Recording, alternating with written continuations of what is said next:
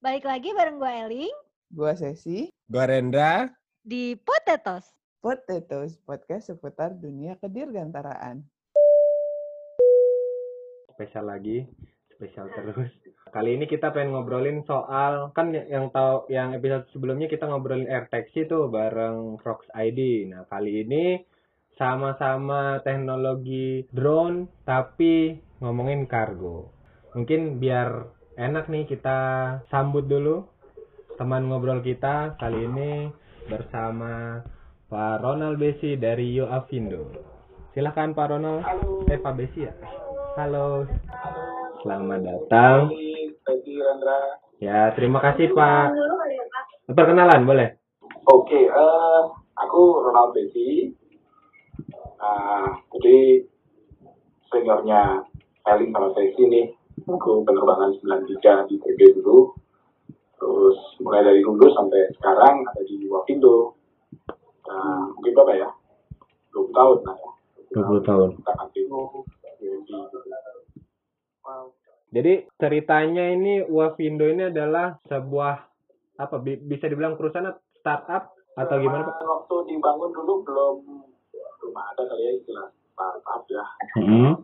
Eh, cuman ya kami sebenarnya awalnya dari mencoba mengenalkan teknologi penerbangan gitu ya. Baik. mulai dari UAV banyak UAV dulu memang awalnya itu bikin UAV tapi Mhm.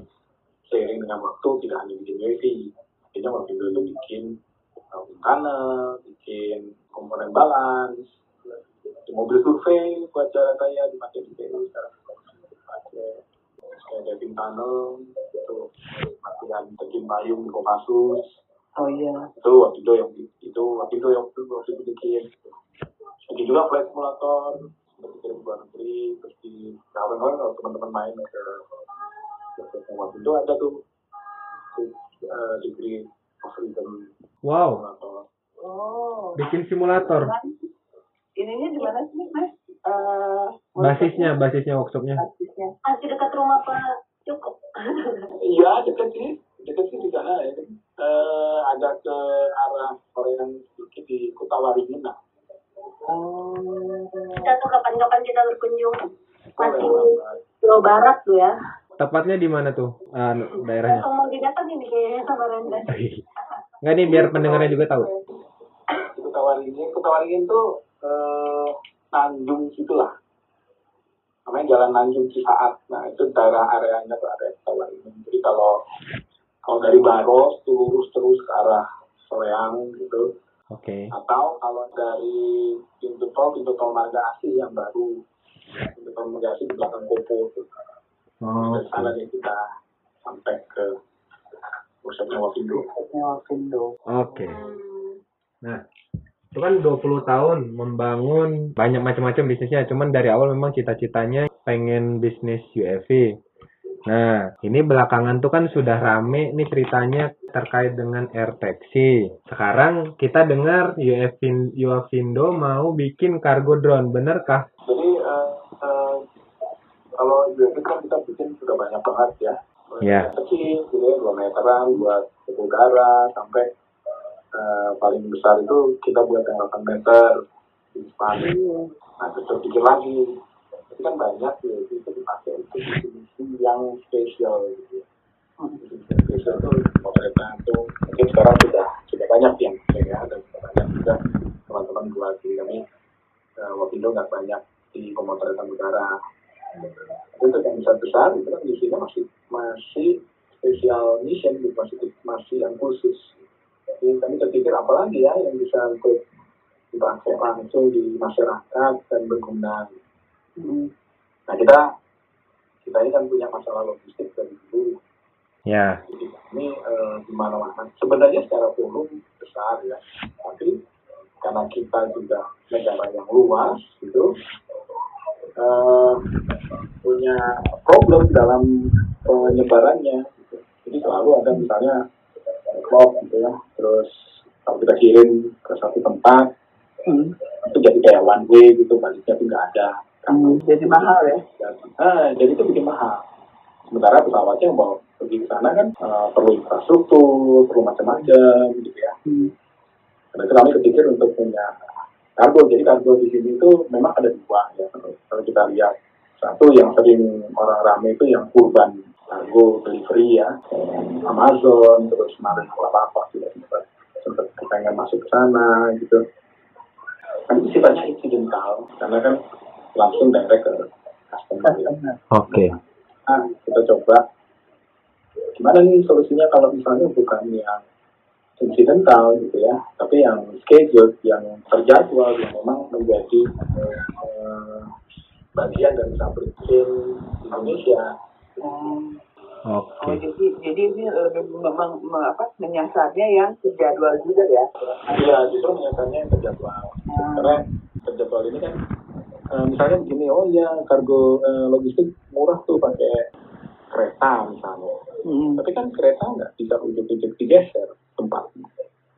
Hmm. mobil mobil masih lebih fleksibel jalan di mana-mana tapi tidak semua tempat juga eh, bisa connected by road ya Oke. Hmm. nggak usah jauh-jauh Jawa Bali aja ya masih masih nyebrang Ya. kereta murah murah di Jakarta Semarang gitu ya tapi geser dikit ke arah Salatiga ya nggak bisa lagi Nah, harus ada pendukungnya lagi ya. iya harus ada infrastruktur dan itu bukan bukannya murah infrastruktur eh, itu ya kita sekarang kenal tol laut gitu ya Ya. Hmm. Tol laut juga sebenarnya punya punya problemnya ya karena kan kirim kapal kirim kapal harus dalam jumlah yang bulk besar gitu ya supaya dia efektif Hmm. Ya. tapi ya udah udah bagus itu apa namanya eh, inisiatif ini inisiatif untuk logistik ya sudah arahnya sudah benar tinggal masalahnya apakah itu kemudian efektif atau tidak Oke. Tapi kalau ka- kalau orang ngomong US itu kan yang kebayang kan nggak terlalu besar ya mas ya.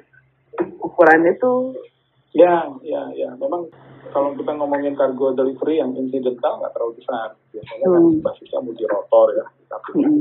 UAV yang ada 8 rotor gitu ya untuk kirim ke tempat-tempat lain. Tapi kan jarak pendek dan electrical gitu biasanya ya. Tapi sebenarnya yang besar juga bisa kita bangun. Hmm. Kalau sejauh ini eh, UAV di Wafindo itu udah sampai sampai apa, Mas? Udah prototyping kah? Udah flight test kah? Atau gimana? Eh, beberapa UAV di Indonesia, eh beberapa UAV di Wafindo, seluruh UAV di Wafindo sudah terbang. Ya. Ada beberapa yang certified di Kementerian Pertahanan, ada yang udah dipakai sama Pak Yosafat juga untuk infrared, eh sorry bukan infrared ya itu eh, sintetika aperture radar.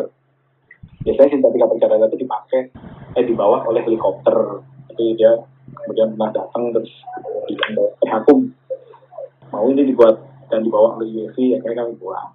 Nah karena kebutuhan-kebutuhan itu kan jadinya kita punya punya family UAV yang mulai dari 2 meter sampai 8 meter tadi. Hmm. Pikir juga sekarang kan sudah teknologi UAV ini kan berkembang terus cepat banget. Ya. Tahun 2005 gitu mungkin 15 tahun lalu kita ngomongin GPS itu cuman cuman ada mungkin 2 Hz gitu ya. Sekarang 20 Hz juga kamu bisa dapat. Nah, otomasi di dalam dunia penerbangan ini memang selalu jadi selalu jadi apa ya selalu jadi perdebatan termasuk otomasi UAV ya. UAV kalau diotomasi bisa jadi workhorse yang bagus banget sebenarnya Ya. Nah, eh, kami terpikir untuk masuk ke situ karena justru UAV-nya dibesarin sedikit, tapi kan itu jadi pesawat yang relatif kecil gitu ya. Kalau untuk ukuran pesawat, ya. Ya.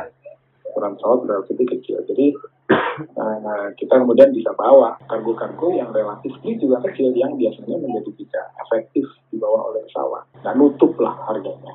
Misalnya yang gimana tuh Pak? Yang Kisaran berapa kilo gitu? Nah, misalnya payloadnya kira-kira berapa kilo tuh? Ya sekarang eh, kalau untuk kargo gitu banyak orang kalau misalnya basisnya dengan pesawat itu mereka pikir antara enggak bisa bawa yang 2 ton atau satu ton untuk yang penerbangan perintis gitu ya. Cuman kadang-kadang yang belum masuk belum masuk gitu loh angkanya di di segitu gitu. Hmm. Nah kalau kita bicara dari hub ke hub itu dari bandara ke bandara ya memang akhirnya butuh volume yang luar biasa besar. Kecuali dengan penerbangan-penerbangan perintis. Tapi penerbangan-penerbangan perintis akhirnya kalau aku lihat stagnan pada perekonomian di ujung ke ujungnya ya karena ya tadi itu jumlah yang dibawanya tidak cukup rapid untuk di, di kan kalau kita di Jawa itu kan enak ya pesan apa-apa besok juga nyampe Iya. tapi di banyak tempat di Indonesia nggak bisa segampang itu gitu. Gitu. Sementara barang-barang yang kemudian diambil dari e-commerce gitu, itu kan menumbuhkan banyak sekali potensi ekonomi baik dari tempat dia berasal ataupun tempat dia dituju. Mungkin satu HP di Jawa dikirim itu kita juga tinggal jalan kaki ke komplek depan tokoan depan rumah atau di komplek pertokoan di komplek rumahan gitu udah ada HP. Tapi kalau kita ke daerah-daerah yang lebih jauh itu kan nggak ada. Sementara HP juga potensi ekonominya besar, bukan hanya HP-nya sendiri ya, tapi bagaimana dia dimanfaatkan dalam perekonomian. perekonomian ya. Jadi salah satu alasan kenapa UAV ini mau dipergunakan untuk cargo drone itu karena tadi dia bisa masuk ke daerah-daerah perintis dengan lebih ekonomis gitu ya mas ya kurang lebih. Ya, eh, satu menariknya UAV kan kita bisa desain dia menurut satu misi tertentu dan hanya pada misi itu disebut. Oh jadi kalau bikin UAV ini kita harus tahu buat apa dulu ya sebelum kita bikin atau gimana? Iya, harus harus tahu dulu kira-kira untuk apa. Misalnya untuk pemotretan, ya pasti akan beda sebenarnya ya. Sama sebenarnya kita merancang pesawat. Hmm. dulu? Itu tuh untuk bawa apa, berapa banyak, berapa besar, jaraknya berapa jauh, gitu ya. Requirement pada landasannya kayak apa, gitu. Itu kan semua harus harus ada. Sebenarnya di UAV juga sedikit banyak ada seperti itu.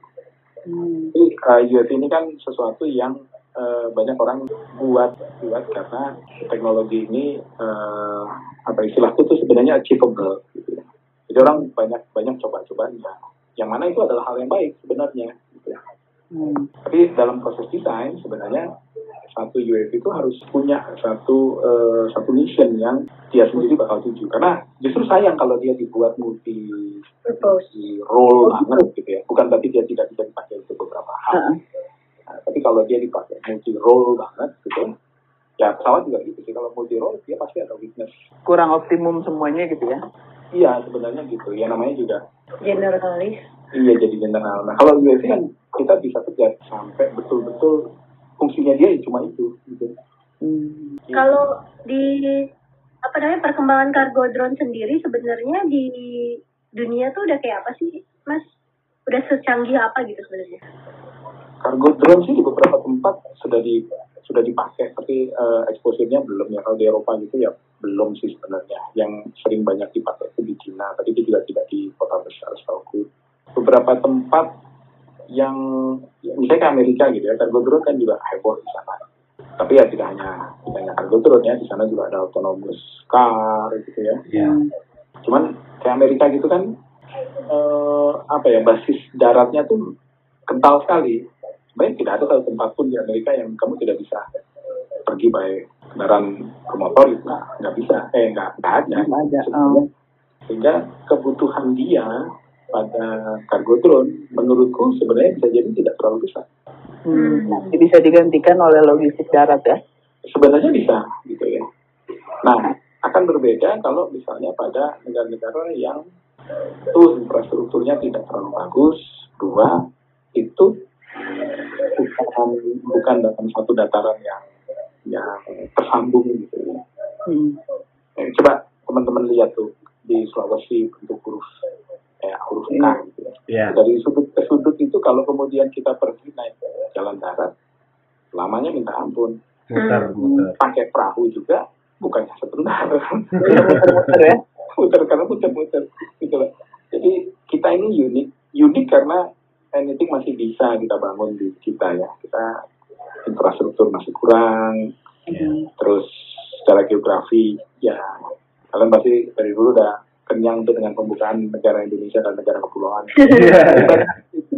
Tapi itu memang uniqueness-nya ya. memang memang memang itulah itu, itu tantangan harus kita jawab. Gitu ya. Baik. Eh, jarak antar pulau kita ada yang pendek-pendek gitu ya, tapi ada yang hitungannya tuh yang memang mengarungi laut dalam. Hmm. Iya, betul. Nah, jadi si UF Yofindo ini mencipt apa menciptakan cargo drone ini untuk solusi itu ya sebenarnya tujuannya. Ya kita kita kita perlu banyak solusi pada pada perekonomian kita dan eh, sebenarnya tidak ada solusi tunggal. Baik. Hmm. Caranya tuh bisa bisa bisa banyak bisa bervariasi dan kita harus menemukan cara-cara tersebut sehingga cara-cara yang tidak efektif ya paling tidak kita bisa bisa pakai pada batas-batas di mana dia tetap efektif kalau sudah nggak efektif ya berarti kan harus ada solusi baru Baik. Tantangan terbesarnya apa sih, Mas?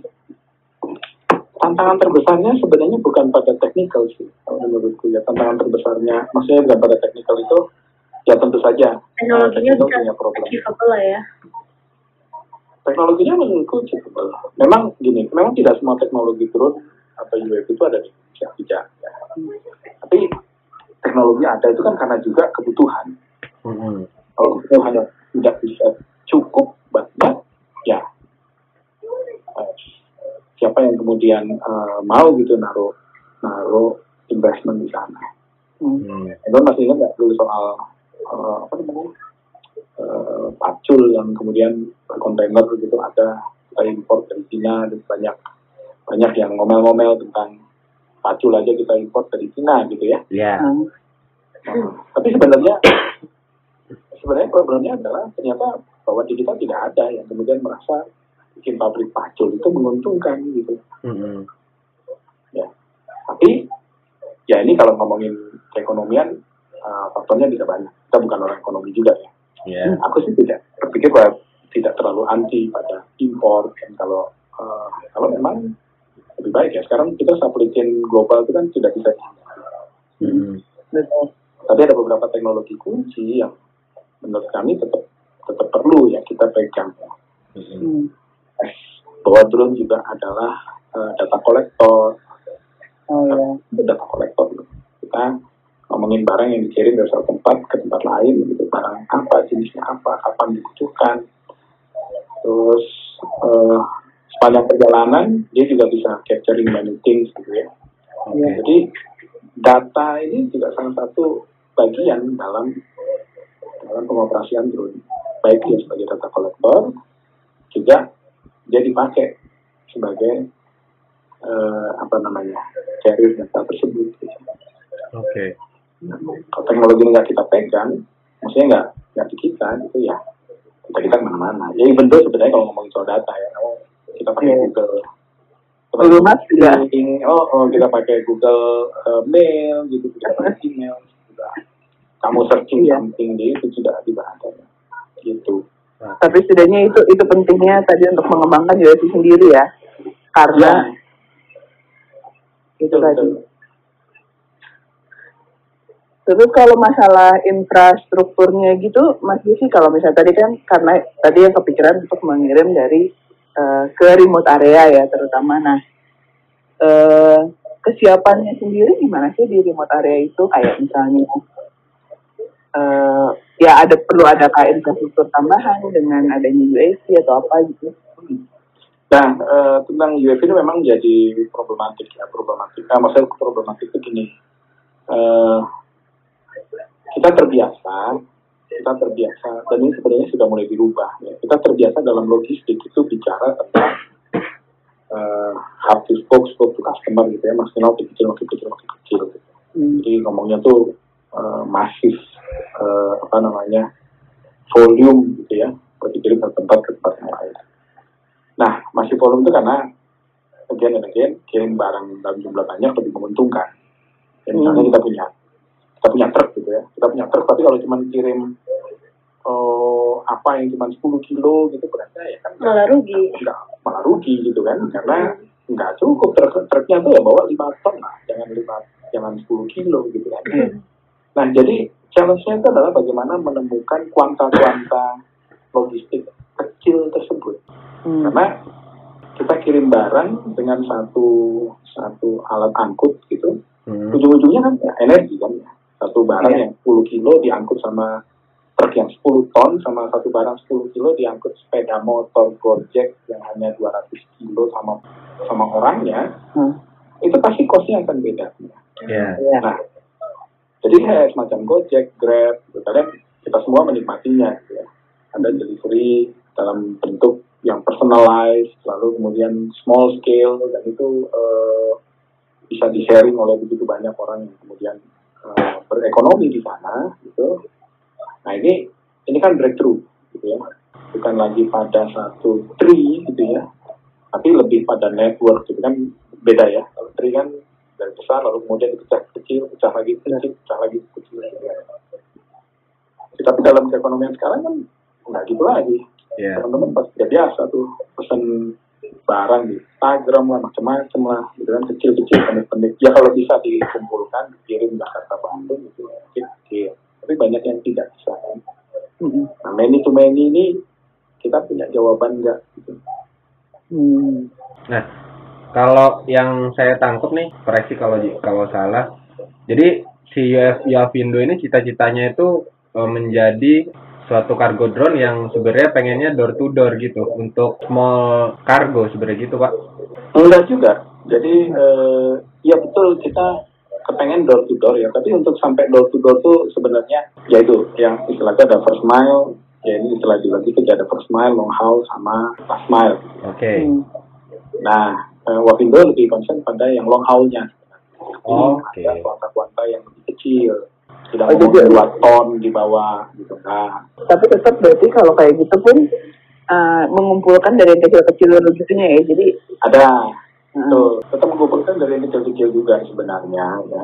Tapi eh, bermain pada ya malah seperti level energi gitu ya. Hmm. Ada yang bisa nangkep pada level energi yang tinggi dan besar, gitu ada yang nangkep pada yang kecil-kecil gitu. Kayak misalnya jam tangan ya, jam tangan kalian ingat nggak kayak kinetik gitu. Hmm. hmm. Sendokinetik itu tidak tidak ngambil gerakan tangan yang masif gitu ya. Ya. Dia justru ngambil tenaga eh, dari gerakan tangan yang kecil-kecil. Hmm. Karena itu dilakukan tiap hari. Jadi eh, pada satu skala tertentu itu sebenarnya kita bisa punya variasi solusi yang beda-beda. Oke.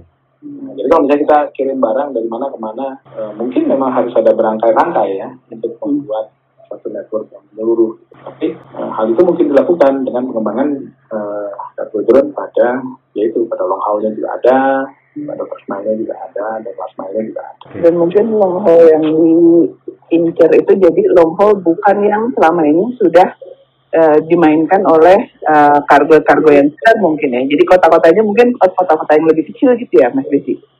Eh, bisa juga pada kota-kota besar dan kota-kota kecil. Betul, eh, kita tidak apa namanya tidak compete langsung dengan eh, misalnya pesawat kargo yang selama ini ada. Sebenarnya pesawat kargo yang sekarang ada di Indonesia itu juga kebanyakan memakai excess volume dari pesawat penumpang. Oke. Nah, jadi gimana kalau kemudian jadi dia tergantung pada apakah eh, Lagi rame enggak? penumpangnya lagi rame atau enggak gitu atau bisa jadi benar-benar berhenti pada satu pada nanti harga tiket pesawat naik gitu ya geger Eh, orang-orang jadi kemudian tidak yang dari satu tempat ke tempat lain Hmm. aku juga drop tuh akhirnya di di, di itu di jadi harus harus ada solusi lah Nah, Iya. hanya pakai excess dari eh, pesawat penumpang. Kalau kemudian dibilang, oh kalau gitu ya kita bikin aja freighter sendiri. Gitu, bisa. Tapi sih, ya, aku juga yakin bahwa bikin freighter sendiri ya belum tentu mudah. Ya, sama seperti kita lah. Dan kita, apakah kita mau beli truk untuk kemudian ngangkut barang dari satu tempat ke tempat lain belum tentu ya. Oke. Belum mudah. Adalah beli motor aja atau beli mobil aja. Sebenarnya apa yang kita lakukan pada skala personal kita adalah pada skala bisnis meskipun skalanya beda ya, tapi Hmm. beberapa prinsip ekonomianya itu juga tetap ada.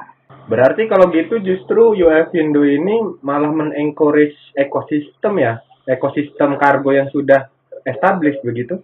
Inginnya begitu, jadi eh, misalnya pengoperasian kargo dengan, misalnya gini, orang orang punya UAV, orang punya, mungkin nggak ada bedanya dengan orang punya mobil atau pickup atau motor gitu ya. Memang memang itu agak utopis ya, karena kan eh, biar bagaimanapun ada standar yang kita perlu terapkan dan pasti juga tidak semua orang akan mau berepot-repot dan merasa bahwa itu menguntungkan tuh ah punya mile deh drone aku beli mile drone lalu kemudian dioperate bareng gitu ya Oke. sama seperti kita kayak motor gitu ya aku punya motor deh gue ngegojek deh gitu kan Hmm. Nah, tidak semua kan juga akan mengojek juga anyway ya. Tetapi bahwa bahwa ekosistem tersebut ada dan memungkinkan orang untuk melakukan kegiatan ekonomi di sana, nah itu kan hal yang baik sekali kan ya. Oh. Tadi yang belum terjawab itu ya soal apa namanya infrastruktur ya. Infrastruktur. Iya. Nah, infrastruktur ini kami inginnya gini, bisa nggak kita punya eh, kota atau tempat-tempat di mana dilalui oleh angkutan udara gitu ya, disingkat yang maksudnya didatangi oleh angkutan udara, tapi tanpa perlu memiliki infrastruktur yang mahal gitu. Jadi nggak perlu kayak bandara besar gitu kan? Iya, nggak kepengen jangan. Kalau kayak gitu nantinya justru menjadi penghambat. gitu. Hmm. Nah, bangun bandara itu kan satu keputusan yang bukan hanya ekonomis tapi juga politis gitu akhirnya. Iya betul.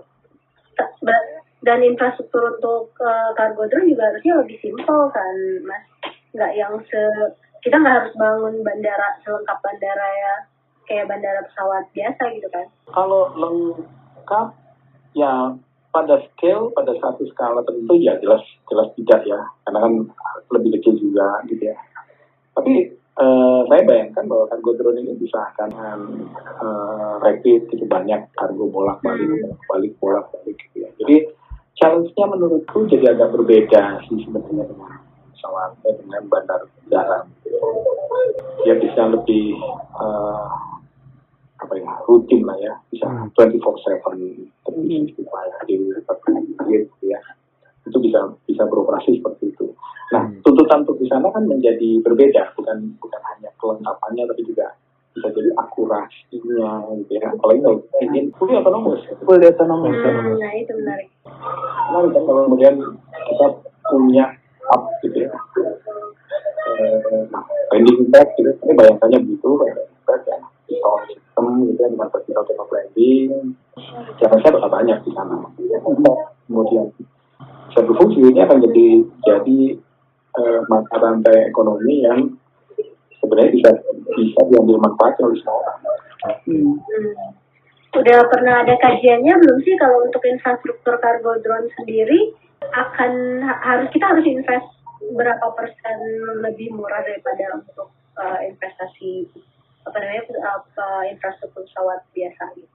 Iya, jadi memang punya problem yang lain ya. Misalnya gini, bandara itu kan ya kita punya angkasa pura, ya. kita punya angkasa pura, tapi sebenarnya kan badan ya milik negara lah, gitu ya. Hmm. Eh, kita punya kereta api, kita punya PT KAI, PT KAI juga kan milik negara. Jadi kemudian infrastruktur pada logistik itu banyak dibantu oleh negara. Hmm. Rel, jalan, bandar udara, semua sama. Kemudian seluruh eh, operasi yang berada di atasnya itu eh, ya memanfaatkan apa yang sudah diberikan oleh negara ini. pasti. Nah, jadi eh, kalau bicara tentang eh, keuntungan, memang kita harus pandang menyeluruh ya, termasuk pada eh, investment di dalam misalnya area yang dipakai, tempat take off landing yang kemudian di- diusulkan. Nah, challenge-nya adalah bagaimana itu bisa dilakukan oleh setiap kabupaten kota. Jadi setiap kabupaten kota memang punya, misalnya drone eh, take off and landing hub itu punya. Bayangkan kalau itu kita kemudian bisa lakukan.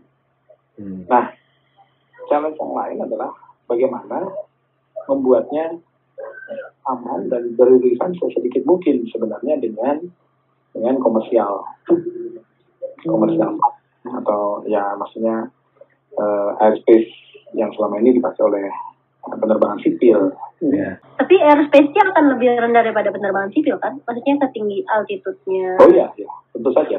Justru di sana salah satu menarik kan UAV tidak perlu terbang sampai 15 ribu feet. Ya. Tapi itu juga membuka ini ya, membuka eh, membuka lapangan pekerjaan baru untuk operator-operator UAV berarti ya. Ya, ya, tentu saja. Eh, Ada ATC. Iya. ATC-nya, kami bayangkan bahwa hub-hub tersebut itu bisa menjadi hub-hub ekonomi juga, gitu ya. Hmm. Eh, bisa jadi bagian dalam supply chain apa pun ya, termasuk operasi dari pesawat tersebut itu sendiri, gitu ya. Terus eh, misalnya satu kota kecil, ya, teman-teman pasti lihat Alfamart satu daerah, gitu ya, buka atau apalah Indomaret itu buka satu tempat, kemudian beberapa tahun dia kemudian jadi ramai, gitu ya. Oke. Nah, consuming itu kan jadi salah satu penggerak memang dalam dalam hitungan ekonomi ya. Ya. Selain produksi, tapi juga consuming juga satu satu bagian. Nah, ini bisa didorong kalau satu kabupaten kabupaten kecil yang biasanya oh aksesnya tidak banyak di sana. Tapi begitu kita punya punya akses untuk eh, drone gitu masuk ke kota kabupaten itu itu aksesnya yang menjadi kota-kota gitu. Hmm. Challenge-nya adalah bagaimana membuatnya investasinya relatif terjangkau, murah, bisa dilakukan di setiap kota kabupaten paten gitu. Nah itu yang kemudian kami working on it gitu. Oke. Terus terhadap challenge-challenge tadi, kalau realnya di Indonesia di Indonesia yang dihadapi UFindo tuh se- seperti apa Pak? Apakah eh, visible? Terus kalau visible kira-kira bisa aktif di tahun keberapa gitu? Sudah ada? Eh, ya tentu saja kami mengembangkan sesuatu yang menurut kami visible ya. Hmm. Eh, kita nggak punya cara lain kok untuk mengangkut sesuatu yang cepat dari satu tempat ke tempat lain di bumi Nusantara ini kecuali dalam bidang. Gak ada cara lain. Hmm.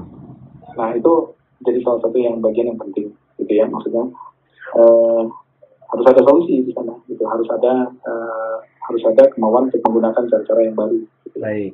Itulah kenapa discussion di sana dan kami sangat sangat senang gitu ya, sangat senang dengan discussion discussion sekarang sekarang ini kemudian muncul gitu orang jadi kemudian terpikir untuk untuk oh ya sana bagus ya gitu Hmm. kita coba gitu dan ya kayak kemarin webinarnya kita PPU ya Hmm. dan juga IAP eh, webinar juga terkait masalah-masalah ini gitu ya. Hmm. Hmm, kami melihat bahwa ya pasti sebenarnya semua tersadar bahwa ini ini adalah sesuatu yang perlu kita pikirkan bersama dan kita berdua. Hmm. Tidak ada cara lain untuk exchanging good di bumi Nusantara ini kalau kita pengen cepat kecuali kalau tidak ada. Iya. Ya. Kira-kira di tahun berapa tuh Pak? Cita-cita deh. Kalau mungkin Kita kita Wafindo ya. Nah, Wafindo bisa menerbangkan kargo drone pertamanya gitu delivery ke customer atau pilotnya gitu di tahun berapa tuh? 2025 gitu ya. Wow. 2000 ya kepengennya lebih cepat gitu saja ya. Karena Hmm. maksudnya eh, dalam skala yang bisa terasa manfaatnya ke semua. Hmm. Ya intinya kalau drone-nya ya terbang di 2022 gitu kita kepengennya udah mulai terbang. Tapi Hmm. bahwa ekonomi ini bisa tertrigger gitu. Tapi itu perlu banyak. Ini perjuangan panjang dan Ya. perlu implementasi juga handal karena ya kita sekarang sebenarnya tidak mikir kan ya. Kita beli barang dari mana itu kan kita nggak mikir. Ya. Pasti sampai lah gitu ya. Hmm. Kenapa? Karena itu didukung oleh standar eh, keamanan pada penerbangan yang baik, gitu ya. Hmm. Sistem pengantaran yang juga eh, responsibel, gitu. Hmm. Nah, hal yang sama kan tetap harus di deliver dengan apa pun teknologi yang baru. Justru harus lebih aman, harus cepat, secara harga juga eh, Kompetitif. Ya. ya. Itu tetap, tetap harus ada. Nah, untuk mencapai sana tuh perlu perlu banyak banget eh studi, perlu banyak banget research dan perlu kemauan sebenarnya untuk maju ke sana. Kalau ngomongin tadi butuh teamwork kan berarti ya nggak bisa ber, ber- apa nggak bisa memulai sendiri nih. Poin-poin penting atau fungsi-fungsi penting eh, dari sudut pandang Yofindo sebagai eh, manufacturer USD-nya kira-kira sektor mana aja yang harus compact gitu kerjasamanya dalam hal tentu mewujudkan Iya. ini gitu. jalan saja pada pada pada pengembangan drone-nya sendiri ya. Tapi drone ini kan perlu punya sistem backbone bagaimana dia berjalan. Itu juga perlu ada kembali. Ya. Bagaimana logistik operation-nya. IT-nya harus ada yang kembali. Komunikasinya harus ada yang kemudian kembali juga hal tersebut. Gitu.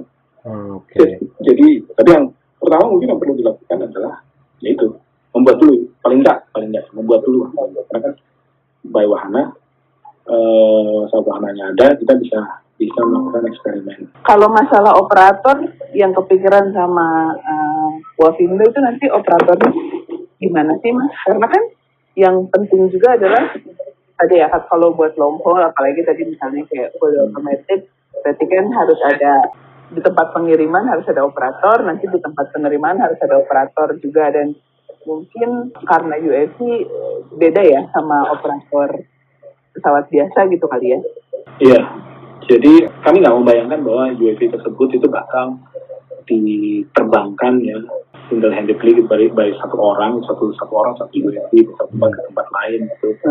Eh, harusnya kita bergerak lebih dari itu gitu ya. Oke. Jadi eh, otonomus itu menjadi salah satu bagiannya. Tapi terus operating di sini menurutku eh, seperti kita mengoperasikan satu satu ya ATM lah ya gitu, Hmm. di mana transfer data, good dan segala macam itu juga juga dilakukan sebenarnya secara otonomus, bukannya tanpa bukannya tanpa supervisi ya. Ya. Jadi di sini eh, bukan kemudian orang kita jadi butuh ribuan atau ratusan pilot drone gitu ya. Tapi kita butuh ratusan eh, operator gitu. Operatornya mungkin aku bayangkan mirip seperti di ATC gitu ya. Bagaimana dia eh, lab nah, UAV-nya kemudian pergi dari satu tempat ke tempat lain. Dia juga oleh dia memungkinkan dia tahu saat ini ke mana ke mana. Mungkin routingnya juga sudah sudah given gitu ya tapi dia dia perlu tahu dia dia bakal monitor seluruh uh, armada di masing-masing uh, misalnya hub ke hub gitu ya. misalnya kayak operation operation di sana di sana itu penting. Di jalur logistiknya juga juga juga penting. Ya sekarang kan kalau teman-teman lihat di JNT atau di ya Sparcel atau apa gitu ya banyak yang kita terima paket. Paket itu memang di sort by orang gitu ya pindah tempat, ke tempat lain gitu tapi kalau kita kepengen cepat kemungkinan ya tidak bisa begitu. Kemungkinan eh, kemungkinan ada sorting otom- otomatisnya. Iya. Eh, karena ini pesawat-pesawat yang kecil dan perlu perlu cepat exchangingnya gitu mungkin banyak hal memang harus diotomasi otomasi sehingga kita justru memerlukan nantinya operator-operator yang lebih apa ya skill lah ya. Bukan bukan hanya dia me- melakukannya langsung pilot tetap tentu saja tetap dibutuhkan. Pilot-pilot UAV eh, tentu dibutuhkan di setiap di setiap landing pad pasti kita butuh pilot-pilot UAV apakah kemudian eh, take over system atau atau misalnya kan sama di, di bandara juga kemu- eh, terjadi hal-hal seperti itu. Misalnya pesawat swiper dulu di satu tempat karena lagi pada mendarat hal yang sama juga tetap akan mungkin terjadi dan ini butuh sekali eh, pilot-pilot UAV yang skilled. Tetapi pada operasi keseluruhan pilot uh, UAV-nya sih menurutku ya harus berbasis pada autonomous. Hmm. Jadi kalau misalnya tadi otonomis kan biasanya ketakutan orang itu adalah eh, gimana kalau dihack gitu kan? Atau gimana kalau tiba-tiba jatuh atau gimana? Berarti kan harus Ya. ada satu regulasi khusus juga ya yang mengatur hal-hal. Nah, gimana sih sebenarnya kesiapannya? Ya, jadi eh, sebenarnya tentang di hack ini bukannya tidak mungkin, tapi sebenarnya bukan juga bukan juga sesuatu yang mudah dilakukan eh, setiap kali ya, maksudnya terus setiap orang gitu. Karena satu eh, pesawat tersebut kan eh, route dan ininya juga juga sudah tertentu dari satu tempat ke tempat lain. Hmm. Jadi jalur komunikasinya eh, close pada saat pada saat dia di tengah jalan. Kita juga bisa kok sebenarnya menaruh enkripsi gitu ya, Hmm. end to end gitu. Jadi eh, tapi konsiderasi dalam hal itu memang memang valid ya, valid. Jadi kita memang harus buat harus buat satu sistem yang aman terhadap hal tersebut. Dan sistem tersebut sebenarnya sudah ya sudah ada di mana-mana ya. Maksudnya ada perbankan kalian pakai ATM itu juga kan kita sekarang sudah nggak mikir lagi tentang tentang hal tersebut beberapa kali aja kejadian saya bahwa ah, oh, saldo-saldo geser-geser gitu ya. itu kan sesekali sesekali memang terjadi ya. Tapi eh, teknologi ke sana dalam enkripsi dan macam-macam ya sebenarnya sudah ada kok. bisa dipakai bisa diintegrate di dalam sistem operasi logistik. Hmm. Jadi mungkin akan lebih mudah masuk juga sih kan soalnya kan kalaupun autonomous ketakutan orang akan sedikit lebih kurang dibandingin dengan air taxi mungkin ya karena itu kan penumpang manusia sementara ini barang jadi untuk nggak tahu sih kayak secara psikologi mungkin ketakutannya akan lebih sedikit nggak sih dibandingin air taxi gitu Ya tapi kan kalau air taxi ketak maksudnya oh, yang takut itu kan orang yang di dalamnya kan. iya yang di luar sama aja sih nggak peduli. Tapi ya taxi menurutku salah satu eh, salah satu bagian penting ya otomas eh, otomasinya itu sebenarnya. Karena eh, tanpa itu kita akan akan worry ya. Tapi ya karena sekarang kita semua juga naik pesawat tidak worry.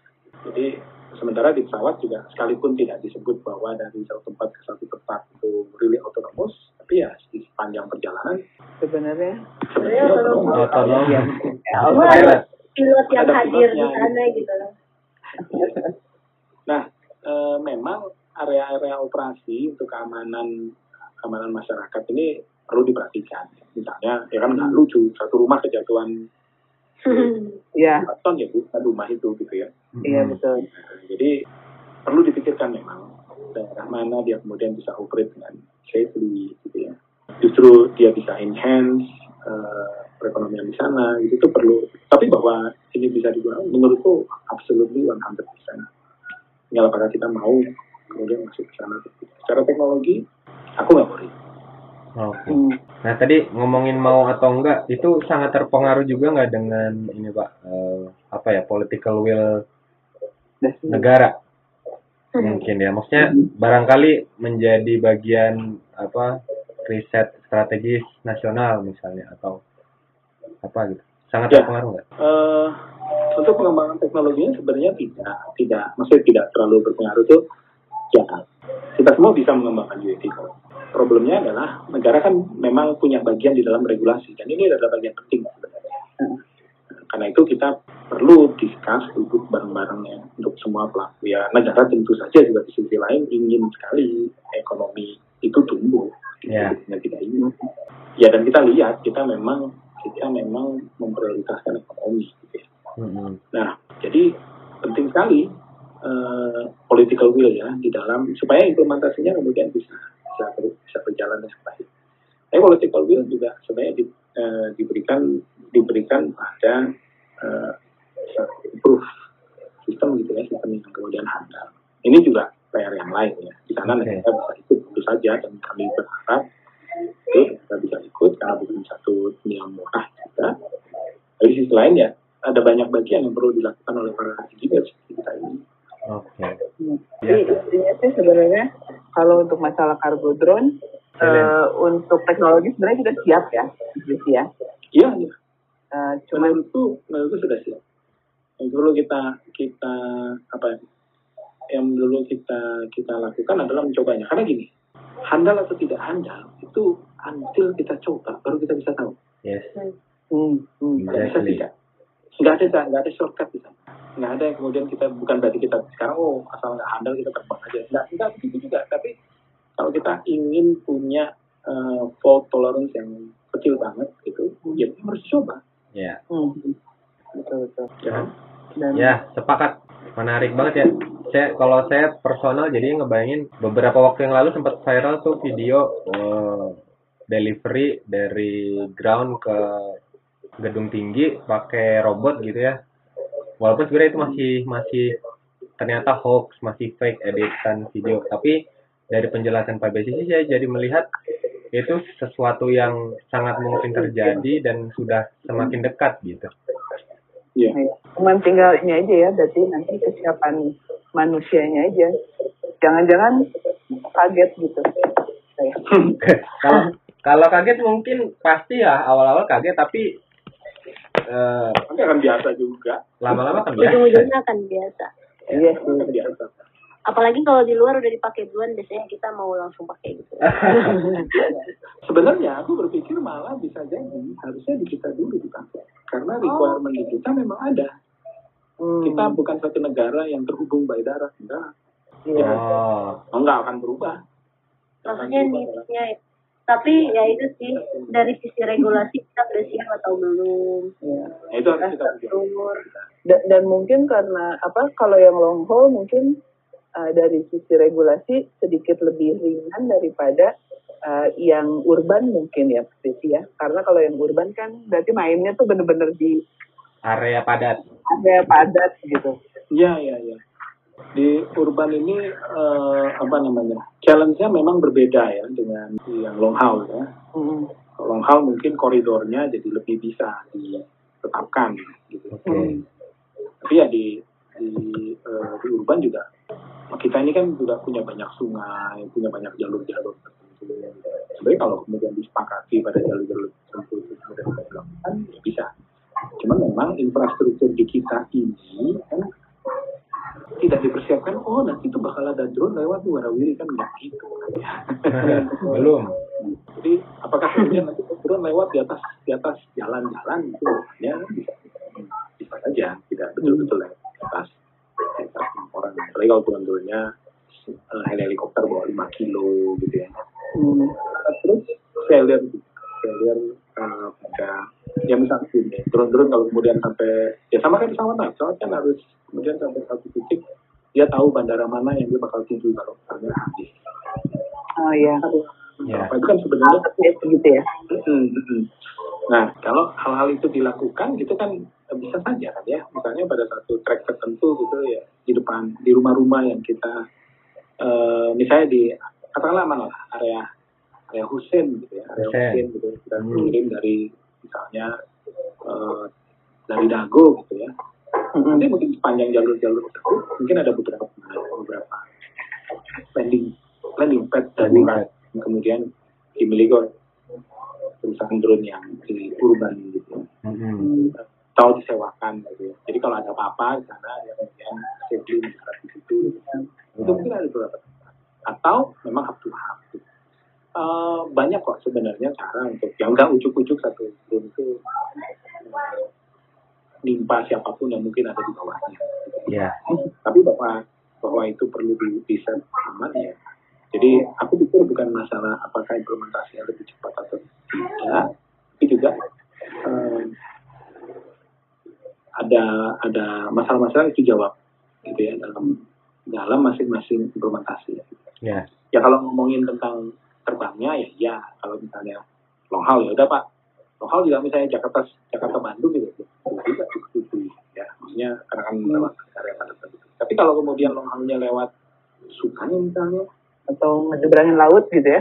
atau nyebrangin laut gitu ya atau Hmm. pantai gitu atau meniting lah bisa dilakukan kan ya Ya. itu itu mungkin itu memang tapi eh, back eh, tapi memang prioritas kami itu pada long haul karena itu Oke. backbone Betul betul.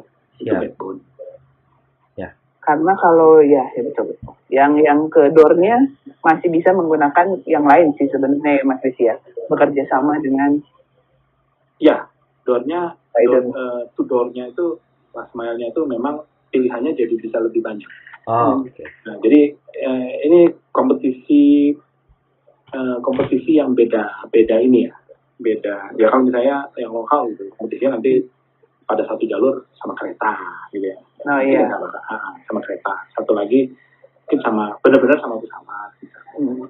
atau oh beda beda kelasnya gitu Oke. nah nanti nantinya kan ujung-ujungnya ya mana yang kemudian bisa memberikan services yang murah Iya. aman cepat gitu Aku sih cuma ngebayangin gini aja sih Ren, kalau misalnya eh, Tudor itu ya, kalau misalnya ternyata kejadian pakai drone, Hmm. sebagai orang Indonesia pasti ini hype-hype di awal, semua orang kayak pesen pakai drone gitu, tiba-tiba banyak berseliweran gitu. Ya. ya udah gitu. Ya. Iya. Ya. Tapi tadi dengan dengan teknologi yang mungkin akhirnya diuji dan handal, kemudian infrastruktur juga siap, backbone-nya oke, regulasi oke, ya mungkin nggak masalah toh kak. Kalau harus terjadi seperti itu. Oke. Iya sih. If-nya banyak sih. Ya, Tipsnya banyak. long way to Tapi go tapi kan ada den-nya ya, den-nya aja. Bener-bener. Iya. menarik, seru, jadi terbuka bahwa teknologi itu men- semakin dekat ke kita loh. Dan 2025 Lima ya. sebentar lagi guys. Kalian mau ikut atau mau gimana nih? kita sih support lah ya, full support nih. Dan kalau misalnya beneran terjadi di Indonesia dulu daripada negara eh, maju lain, terus dimulai oleh UAVindo itu luar biasa nih. Benar-benar. Ada kata-kata penutup mungkin Nah, sih, dari Mas ya?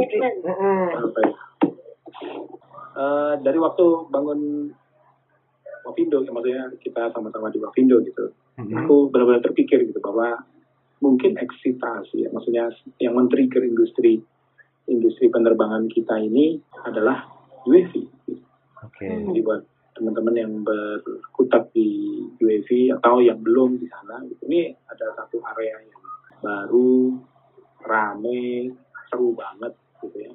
Dan implementasinya bisa bakal sangat luas. Hmm. Robotik bisa everywhere. Kita nggak bisa mundur dari itu. Ya, termasuk robot terbang, ya UAV itu sendiri. Ya. Mungkin itu. Oke. Dan lebih agile ya mungkin ya kalau UAV. Ya, dan eh, menariknya pesawat itu kan sebenarnya pesawatnya boleh dikirim ke mana aja. Yang jadi problem sebenarnya bagaimana infrastrukturnya kan gitu kan. Iya. beda dengan beda dengan eh, eh, maksudnya tempat yang mendarat itu yang jadi jadi Kalau jalan kan nggak bisa.